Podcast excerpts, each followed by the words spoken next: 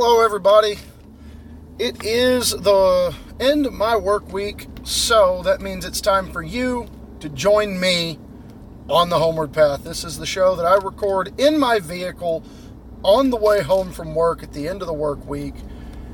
And my name is Adam. I'm a husband, father of three, work a full time job, and listen, magic's tough. It takes a lot of time and a lot of money.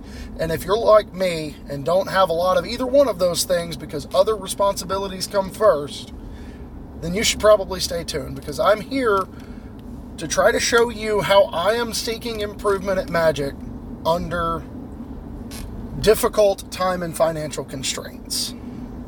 But before we get started, I need to remind you that I'm a part of the Constructive Criticism Network of shows if you haven't checked out the other content on the network, it is fantastic, and you are doing yourself a disservice by not doing so. Uh, we bid a hopefully temporary farewell to the Arena Mythic cast, but Spencer returns, makes a glorious return to the flagship Constructive Criticism show. Uh, we've got Common Knowledge with Brad and Christian, and we've got Sam Black, one of the icons, one of the legends of Magic the Gathering, with his insights unlimited. So we've got something for everybody. Out of the group, I'm probably the most casual, and I'm kind of trying to lay into that, embrace that, lean into it a little bit more. But check out the network, and don't forget to check out our sponsors, which I'll read off at the beginning of each segment. How's it going, everybody? I hope you've had a good week off in between episodes. I can neither confirm nor deny whether or not I have, but we will trudge on ahead as we do here on the Homeward Path. Let's dive into our first segment every episode, which is Budget Spotlight. Budget Spotlight's where I'm highlighting an uncommon, a rare, and a mythic, and a commander slanted, commander focused card, if you will that I feel like do not get the the due that they are deserving of. And this segment is powered by our sponsorship from MTGO Traders and Pure MTGO. Uh, Pure MTGO is the sponsor. MTGO Traders is the one who makes it possible.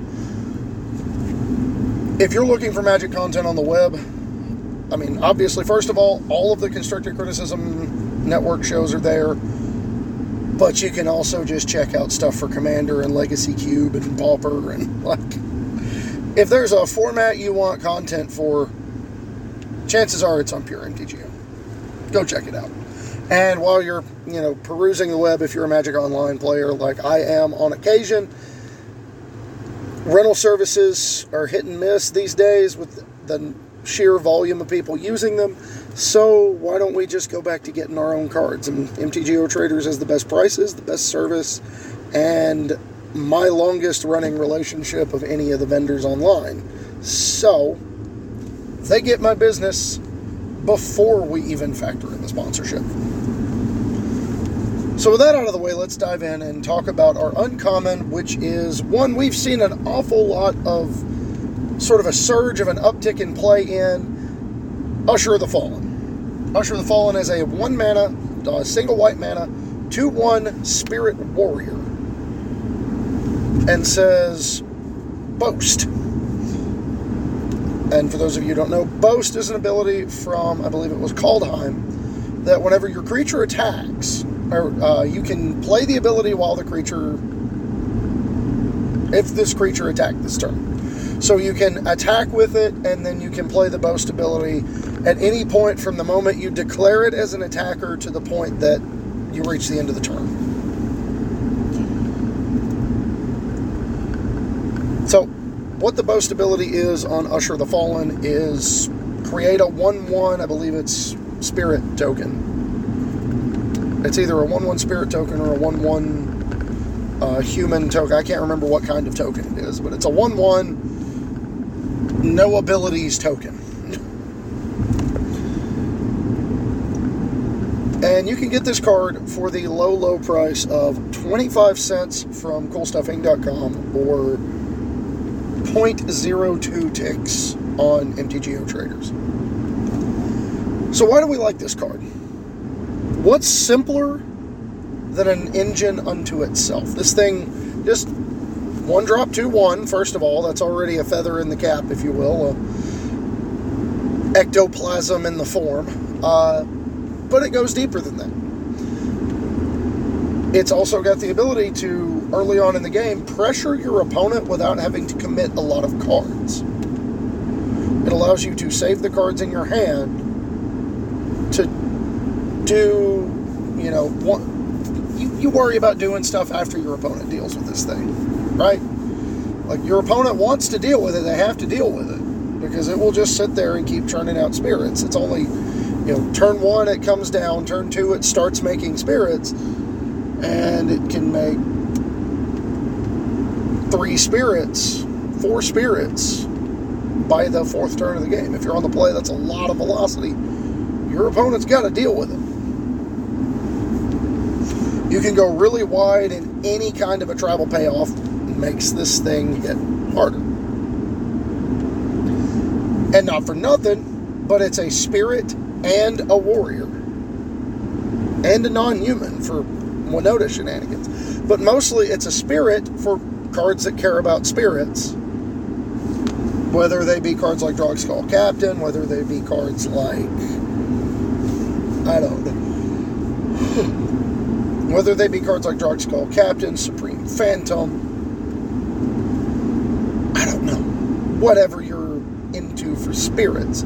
It's also a one mana spirit for, you know, Commander Spirit Craft shenanigans for what it's worth. You know, the whenever you cast a spirit or arcane spell mechanic from original Kamigawa block, which I am a staunch supporter of, even though it wasn't very good. What can I say? I'm an Atlanta Falcons, Vanderbilt, and Memphis Grizzlies fan. I love things that are not usually very good.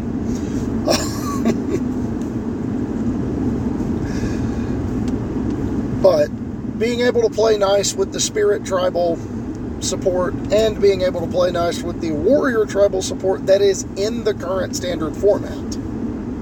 Kind of a big deal.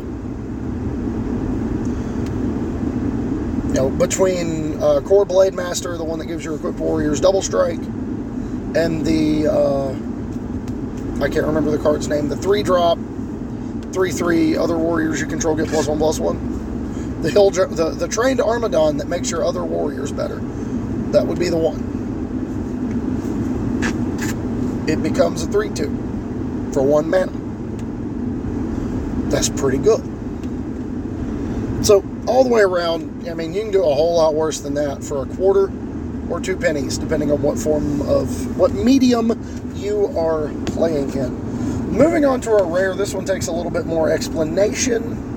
This one is much more of a speculation, not really like a pure speculation, not one of those cards I'm like, oh, get it, it's going to go crazy in price.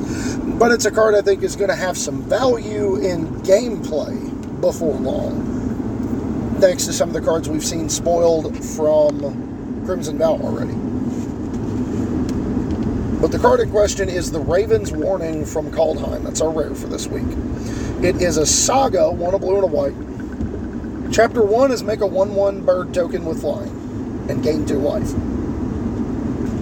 Chapter 2 is whenever a creature you control deals damage, whenever a creature or creatures you control with flying deal damage, deal combat damage to an opponent this turn, you can look at that player's hand and draw a card. And then chapter 3 is put a card you own from outside the game on top of your library. And price tag on this right now is 50 cents in paper on coolstuffinc.com and 0.01 tickets on MTGO Trader. So it's actually cheaper than the uncommon. Now let's talk about what the why why I'm interested in this card. First of all, as a three mana, yes, it's stretched across three turns, and the opponent can interrupt any of the effects they don't like. Get that out of the way. It's an enchantment. I mean, you know, it can be disrupted. There's no, you know, you don't get all of this for sure but it gives you a quote unquote threat. Then, quote, draws two cards on its own, in the sense that it will draw you a card for sure if your 1 1 bird token sticks around. if you have nothing else alongside of it. It will draw you a card, give you information, and then allow you to access a silver bullet out of your sideboard. It also has synergy in the sense that if you play it with a mixture of creatures that have first strike or cards that provide first strike and cards without first strike, fun fact your first strike creatures deal damage first, and then the rest of your creatures hit. Now, it's worth noting the way the, the ability is worded, you will not draw a card for each creature unless you attack with two of them, one of them has first strike and one of them doesn't. Because of how the ability is worded, because it only triggers when a creature or creatures you control with flying deal combat damage in one fell swoop. Damage is obviously dealt at all at once in each damage step. First strike damage step, combat damage step. But when we're talking about playing creatures of first strike, that means you get an additional trigger if your flying first strike creature hits first. Because it hits alone, you draw a card. Then the rest of your creatures hit, and you draw an additional card. Not for nothing. Milking the advantage this thing gives you is really important. But it has to do with the fact that we're going to be really interested I think in blue white as a color combination. And being interested in blue white as a color combination because of some new cards from Crimson Vow, along with the synergy they have with some cards we're already playing with in standard right now. And for that reason, I'm in on Raven's Warning. Again, it's a, it's a 50 cent investment in paper or a penny on Magic Online. Now, if you're short on rare wild cards on Arena, don't. Like, this is way down your list of things to craft. if you're looking to play a blue white sort of skies, tempo y, whatever pile on Arena, you want to, there are so many other cards you're going to want to craft before you do this. So, full disclosure, I'm much more in on this in mediums where the investment is not difficult to recoup. And recouping rare wild cards is a problem. So, with that in mind, let's move on to our mythic. And we've done this one on the show before, but I wanted to talk about it again. Our mythic is Seagate Stormcaller. Seagate Stormcaller is one in a blue, 2 1, human wizard, kicker of 4 in a blue when this creature enters the battlefield, copy your next instant or sorcery you cast this turn with mana value 2 or less. If this card was kicked, copy that spell three times instead or twice instead. I can't remember if it's twice or three times. Regardless, you get you go from getting two copies to getting three copies. That's really good. Price tag is a dollar in paper and 37 cents on MTGO traders. It's a dollar for a mythic. Uh, it was overhyped pretty massively at its release. Not gonna lie.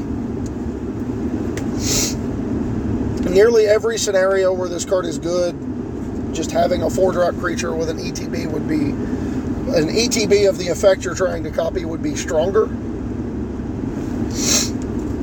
But I mean, we still live in a standard format where we have access to cards like Play with Fire, Bloodchief's Thirst, Duress, Devour Intellect, um, Fateful Absence, Blizzard Brawl. The list goes on of cards that this synergizes really well with at the total mana value of three or four. But that notwithstanding, the bigger the format gets, the more options we have at our disposal, the better this card gets because you get more playable one mana cards to play alongside this thing. I mean, look at where we are now compared to where we were in the standard 22 format. We've got quite a bit more access to removal, card draw, cantrips. And that's the thing people don't like to, or don't really talk about enough with this card is the fact that in conjunction with a cantrip, it is very good. The downside to this card is that it is a very, very, very, very bad top deck because it doesn't do anything by itself. That being said, it does still facilitate the weirdest combo finish ever. Uh, for those of you who don't know, it's the Neoform combo in Historic and Modern. It's not currently legal in Pioneer because we do not have a three mana when this creature enters the battlefield copy target spell ability on a flash creature or any creature for that matter. But uh, you cast this, cast Neoform, sacrificing this. Neoform gets copied at X equals 2 and then Neoform allows you to go get a creature with X plus one mana value and put it onto the battlefield. You go get Dualcaster Mage. Dualcaster Mage ability hits the stack, copies the Neoform again. You go get another Dualcaster Mage, copy it again. Go get another Dualcaster Mage, copy it again. Go get the fourth Dualcaster Mage, copy it again. Go get Glasspool Mimic, who enters the battlefield as Dualcaster Mage, copy it again, etc. You just keep going. You just get all the all the creatures on the battlefield. And finally, when you resolve the original Neoform, you go get a three drop creature that gives all your creatures haste, either forever or just for the turn. It doesn't really much matter. So, you know, if you're if you're looking for a weird combo enabler that also doubles as something that may have some utility in standard and pioneer down the line, it's worth the dollar on Seagate Stormcaller. So with that out of the way, let's dive into our last card, our commander of the week, if you will, in Ranar the Ever Watchful. Now this is one of them from the uh, Kaldheim Commander decks. I, for the life of me, I cannot remember how big this card. I think it's like a six mana, three four. I, I, or no, it's a four mana four mana blue white, and I cannot remember how big the creature is, but frankly, I don't care because the two abilities are the part that matter. The first is the first card you foretell on your turn costs zero to foretell. That's kind of a big deal. Between cards like Saw It Coming, Starnheim Unleashed, uh, Behold the Multiverse, Alrund's Epiphany, Getting those into foretell early rather than late, big deal. It also says the first time you exile a card from your hand or a card from the battlefield, or it's when you exile one or more cards from your hand and or permanents from the battlefield during your turn. Create a 1-1 white spirit token with flying. So Price tag is a dollar in paper and a dollar thirty-four on Magic Online. One of the few that we've gotten so far that the Magic Online price is higher. Surprise, to be sure. Not really a welcome one, but I mean, it's still dollar thirty-four. Not exactly breaking the bank. Uh, it's a commander for blue white that gets you to a few different themes because you've got synergy with exile removal, blink themes and spirits and the foretell theme. So there's a lot going on. There's a lot available. It looks like one that would be really complex to build because you get pulled in a lot of different directions. But the thing that's neat about it is you don't need a lot of payoffs in any given direction in order to make this card powerful. Like, exile removal is just something you want in white anyway. Path to exile, make a token. Swords to plowshares, make a token. Final Judgment wipe the board. Make a token. Momentary blink my creature. Make a token. Flash it back, make another token.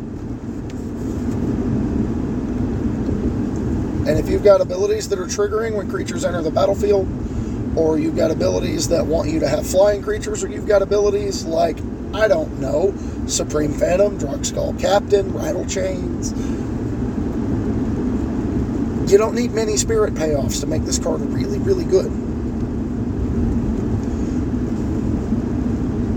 So, I mean, it's worth the dollar, right? Now, moving on, that's going to wrap up our budget spotlight. Let's move on to our Brew of the Week segment. Brew of the Week is where I'm spotlighting a deck that I have come across either that's been sent to me by a patron or that I have just found either organically by playing arena and or any paper event that I might go to at some point in the future or you know researched come across through web searching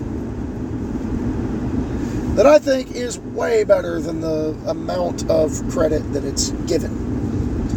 This week's episode is on Esper Lier in Standard from the most recent Standard Challenge on MTGO, piloted by Fingers 1991. And this is a good time to bring up that this segment is actually brought to you by the affiliate program from Grey Viking Games.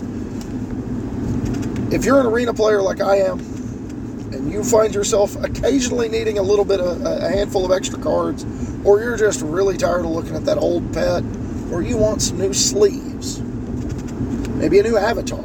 I don't know what you're about. Follow the link down below in the uh, description if you're watching on YouTube, listening or constructive criticism, or if you are not in either of those mediums, jump over to our Facebook group, the Homeward Pathfinders and it's going to be in the pinned section there. That affiliate gets you into their website and lets them know I sent you. So it helps the show while it helps you get cards on Arena. With that out of the way, let's go into how this deck works. The core concept is you leverage cheap spot removal, disruption, and cantrips and card draw to keep the board state really, really, really simple. You know, when you play enough spot removal, you know, you play spot removal in large enough numbers, it can feel like you're playing a bunch of sweepers even when you're not. Just because a, a good a, a good amount of the time you're drawing a removal spell and usually the one you need, or one of them you need. With that in mind, it's one of those. It, it feels very much like a like a uh, Jund, um, Rakdos Pyromancer, or a Mardu Pyromancer, or an old school Jund where you are just kind of trying to leverage a lot of efficient one for one trades, and then you've got a card advantage engine that's going to pay you back on the other end of it down the line. So you can go wide with Sedgemoor Witch, or you can close things out with the creature lands in your mana base as far as how you can punch through and win the game. And Lier's no slouch in combat herself. I mean, we're talking about we're talking about playing Bloodchief's Thirst, Duress. You, know, we've got spot removal, disruption, cantrips, and card draw. We've got Duress. We've got uh, Bloodchief's Thirst. The white splash in the main deck is for Vanishing Verse. Exile target monocolored permanent. Big deal. Huge deal. Name me a multicolored permanent people are scared of right now. Nobody, you can't do it. Not standard. Can't do it. Nobody cares about multicolored permanents. Koma. I hadn't seen a Koma since Lukka rotated. I have not seen a Koma hit the battlefield since Lukka Coppercoat Outcast rotated, so I'm not worried about Koma.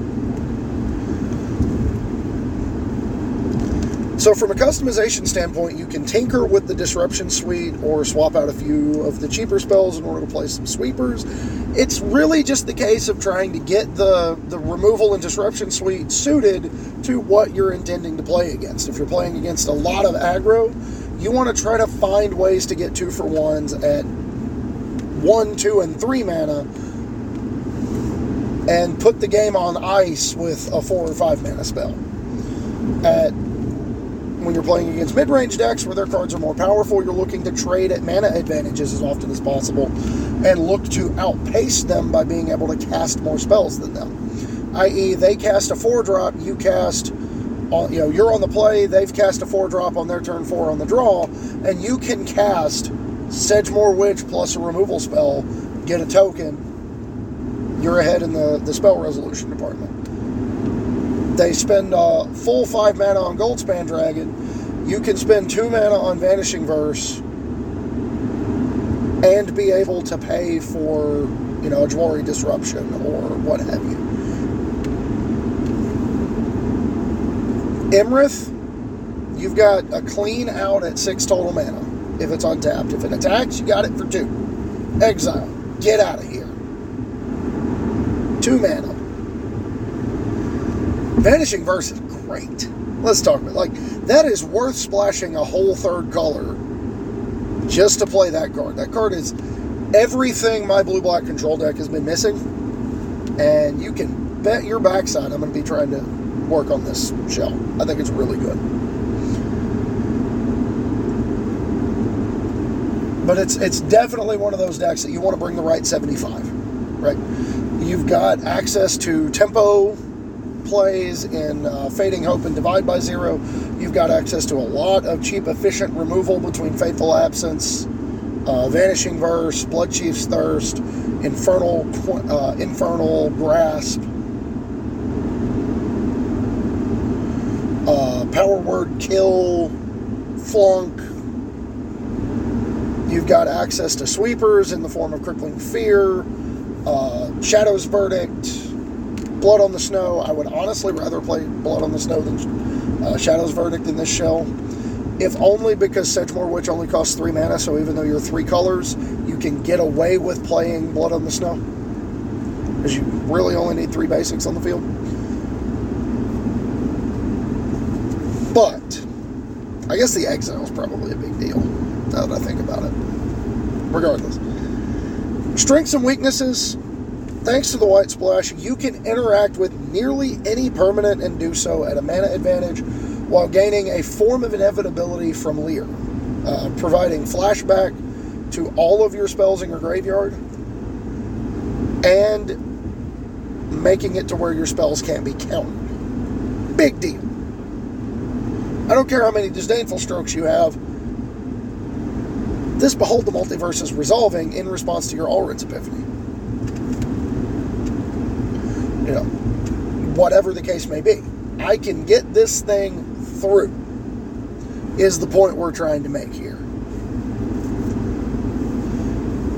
And Lier also allows you a little bit of flexibility in your lesson plan because you don't have to play as many of them. You don't have to play redundant copies of anything because Lier will give you another one. A really good example is Teaching of the Archaics, where it's a card that you play when you're behind. You go get it when you're behind either because you've foretold some cards or because you've traded aggressively early in the game, and then you can load that up with uh, Divide by Zero, which is just the icing on the cake, right? You put the card back in their hand, and then you get to draw an extra card if you put the you get enough cards back in their hand. So good. But Lier allows you to access it again which is a big deal.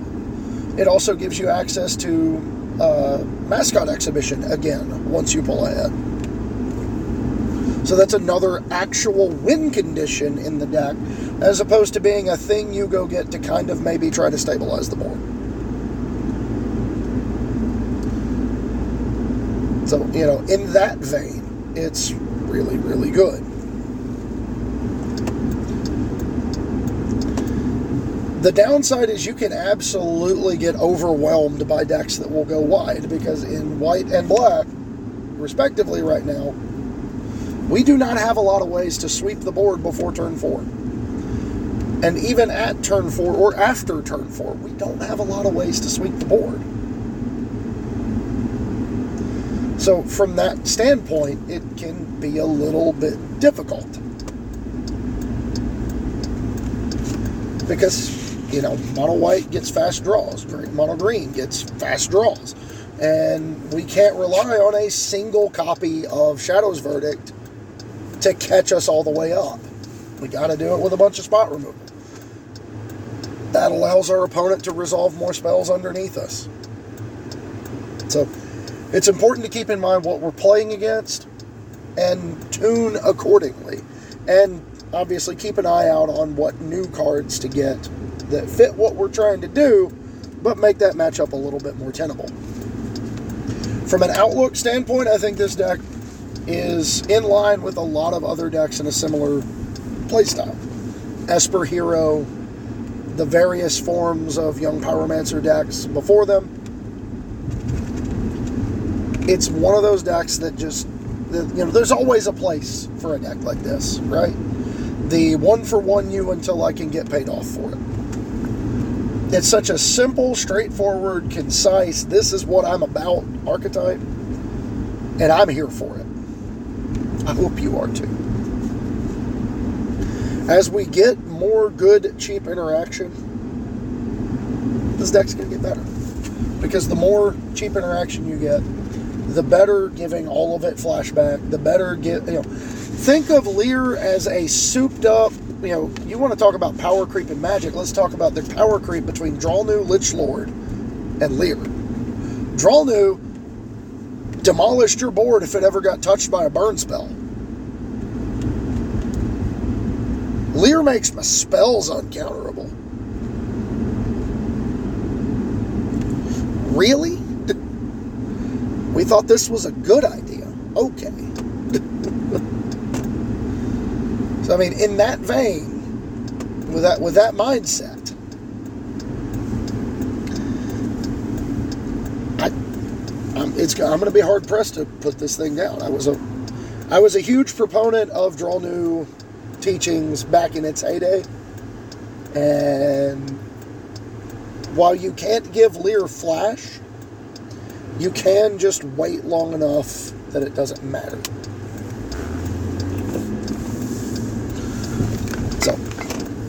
That out of the way, let's move on to our main topic this week, where I'm talking about trying our best not to make things too complex. Because Magic is already a very complex game. As Magic players, our goal in any given game should be simple.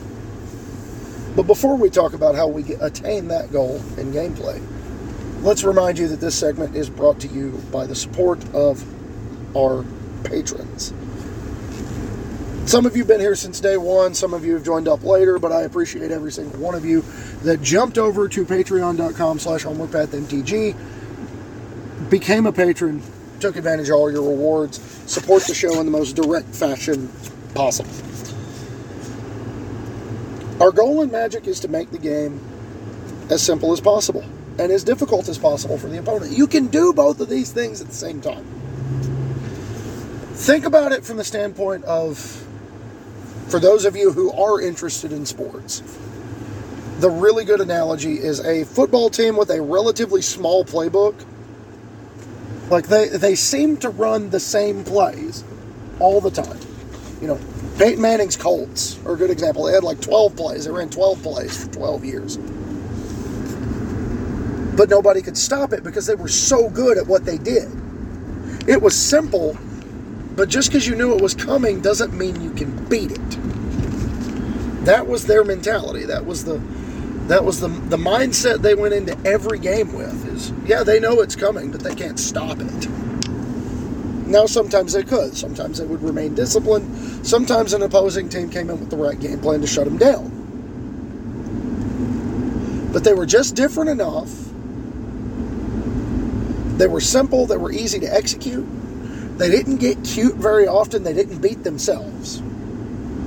And that's a philosophy I like to try to emulate in my magic play. Don't get too cute. Try not to beat yourself.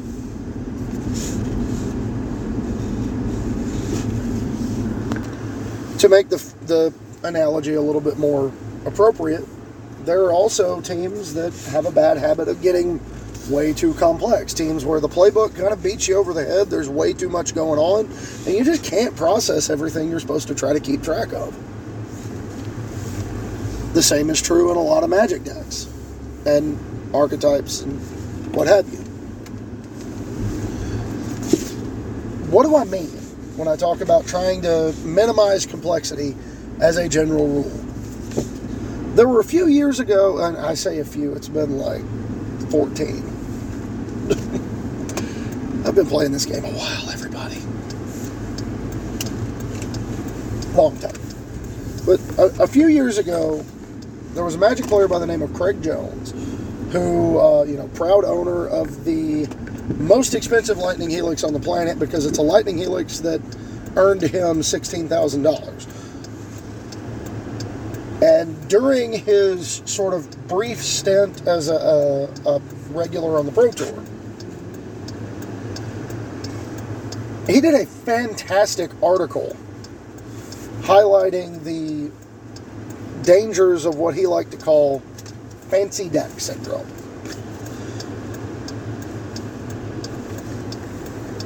In it, he described the process he used for arriving at his Pro Tour Yokohama deck list, in which he was trying to cover every single base that he could possibly cover. He was trying to have an answer for everything. You know, we were we were playing subpar card choices in order to gain flexibility. We weren't maximizing mana efficiency. We weren't, you know, no fundamental regard whatsoever. We were just trying to have an out to everything. The end result was a mess of cards that didn't do anything particularly well, and frankly didn't do much of anything at all. And that is not where you want to be going into a Pro Tour. Fun fact. And then he used this experience to remember in a in a future event. Just play the best deck you can. Just play the best deck. The the exact wording he used at the end of the at the end of the day, the end of the article was just play the best deck, damn it. Just play the best deck.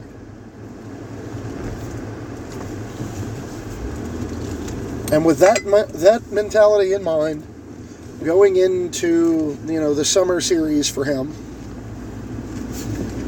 Craig just played mono red. It was you know it was the the mono red deck that splashed green for exactly Tarmogoyf. Because that was the only deck that played Tarmogoyf at that point in the at that point in the card's life cycle was mono red aggro. Yeah stew on that for a little while. It's a real thing that happened. People didn't want to play Tarmogoyf. I'm not lying to you. I promise. so, how does that apply to now, right? That was 14 years ago. How is it possible that this is still a, a, a mentality that's correct? Well, I'm glad I'm pretending you asked that. Step one the, the first way I can think of to really kind of let this drive this point home, if you will. You see what I did there?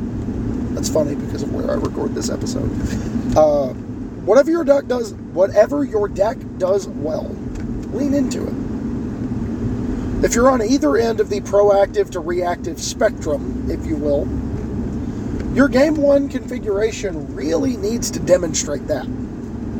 If your goal is to string the game out as long as possible and make sure that your opponents don't get one over on you, show them that. Make sure they don't in your card choices, in the way you if you live in the mid-range space. Make your cards difficult to trade with at a mana advantage or generate an immediate source of value. This I'm not telling you anything you don't already know. But it's important to reiterate that, especially as we start getting a little bit cutesy and, you know, creative, if you will, in deck building and card choices. It's really important to keep in mind not to get too cute. But it also goes beyond deck building, which is really important to note. It's important to play your matchups correctly. Understanding your role, your outs, and your sideboard play. You know, not just yours, but theirs too. People are going to come in with a plan for you just like you come in with one for them. So, what level do you want your response to their plan to be at? Really important to remember. That isn't to say you can't blend archetypes. You can't bleed archetypes into one another.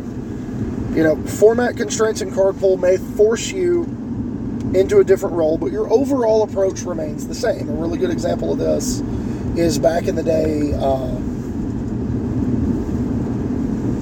well, we'll get to some more examples in a minute. Adding a small dash of power at the top of your curve in a more proactive deck is also a good way to sort of dominate the mirror if the mirror is one of the most popular matchups you expect to face. It, you know, you've got the option as a as a proactive deck to add a couple of power packed cards, either in the main deck or the sideboard, in order to punch through an opponent who is fighting really hard to keep your power ceiling low, or or you can take it a step further and go the other way. When you're playing the reactive deck, have an answer for your opponent who wants to go the other way on you. You know, your opponent wants to string the game out, they want to win the long game.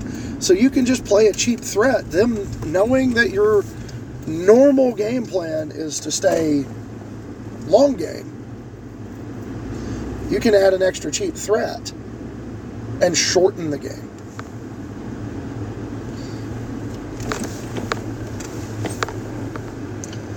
You know, you can look to shorten the game and put your opponent on notice in a different way.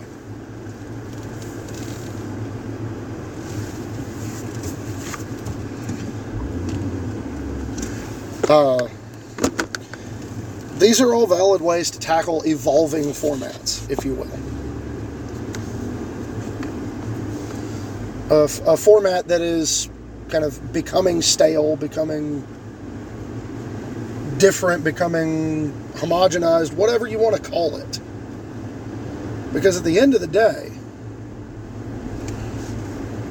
the goal is to win games and matches of magic. And we can only do that when we know what we're doing. We can only do that when we we know what we're doing to the point that we don't have to think about it very much and our opponent doesn't.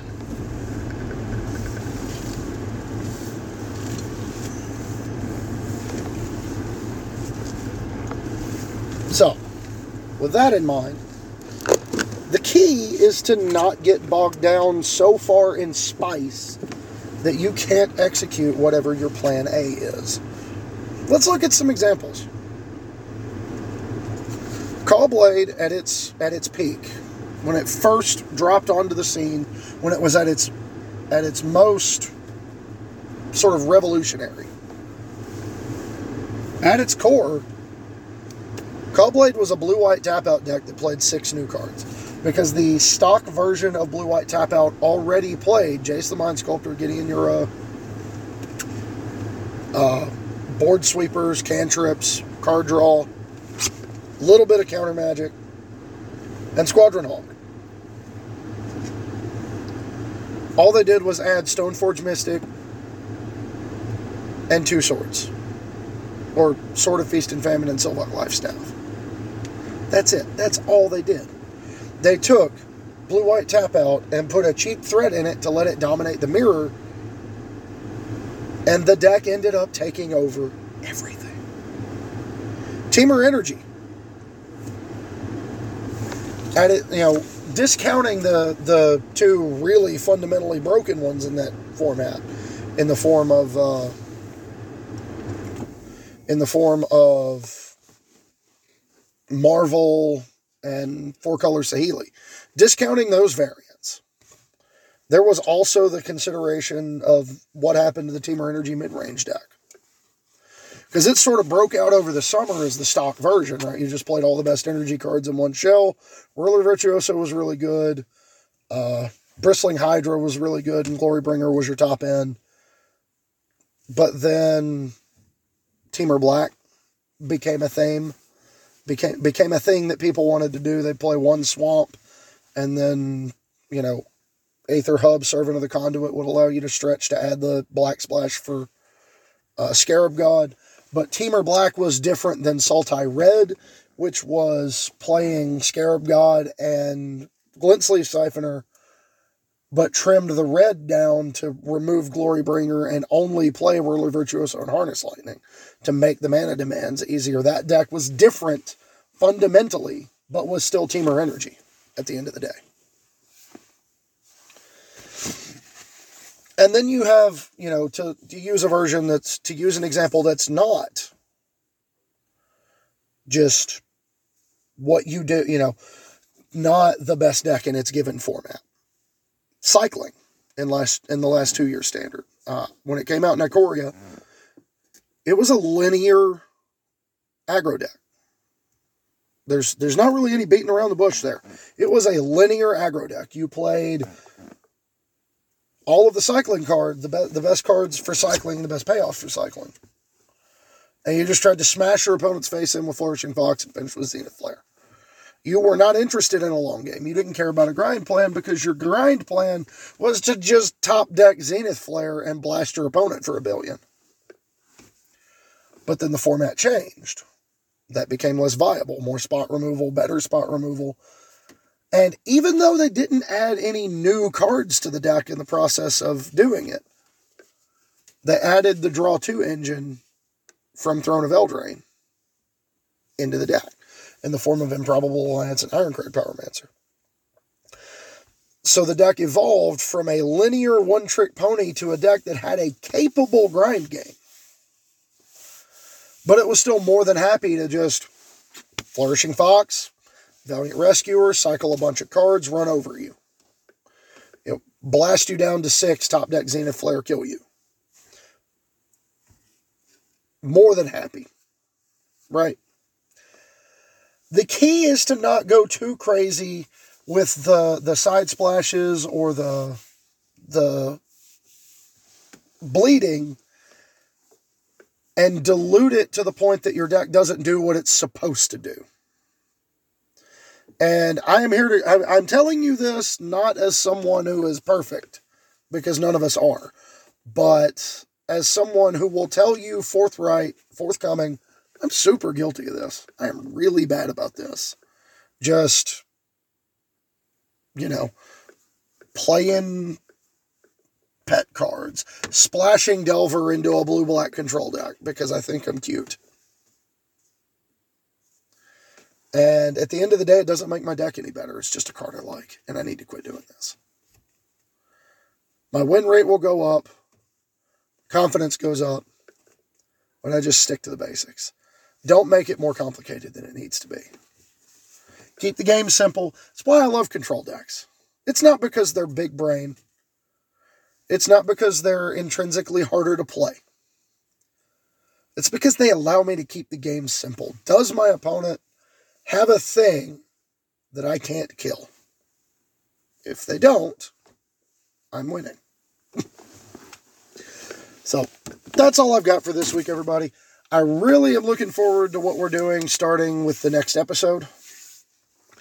Uh, I've been, full disclosure, I've been kind of stewing on this one for a little while. And that is uh, the play versus draw dynamic in Magic because it's a dynamic that gets a lot of attention in other games as like a major focal point of deck building and play sequencing and all of it. But for the most part, it's only talked about from the standpoint of sideboarding in Magic. So I intend to do, I think there's a lot of ground to cover in regards to the play draw dynamic. But I want to start simple. Next week is going to be the first in the series, and it's going to talk about the core concepts that you need to be leveraging depending on whether you're on the play or on the draw. And with that out of the way, that's all I've got. So, again, I hope you've enjoyed this episode. We will catch you next time. Remember, if you've got questions, comments, concerns, send them to me on Twitter at Homeward Path MTG. On Facebook, my name is, or the Facebook group is the Homeward Pathfinders. Uh, the if you're a patron of the show, you get access to the Patron Pathfinders Discord where we're discussing episode topics and I'm sharing deck lists and stuff like that. And if you want to get to know the guy behind the microphone and find out where all the MTG dad jokes went, uh, follow me on TikTok. I'm at Homeward Path Gaming. And we we occasionally will get a little a little political, but still mostly focused on lighthearted fun. So that's all I've got for this week. So again, remember everybody's going through stuff right now. It's been I I I am guilty of it more than probably anybody else not remembering that other people are struggling as much as I am, if not more. So when dealing with other people, please try to lead with kindness. It's really easy to be mean to people, but it's so much better for everybody when we're kind. So, you know, always try to be nice, but please never fail to be kind. So laugh hard, keep things simple, be kind, and we'll catch you next week. Be safe, everybody.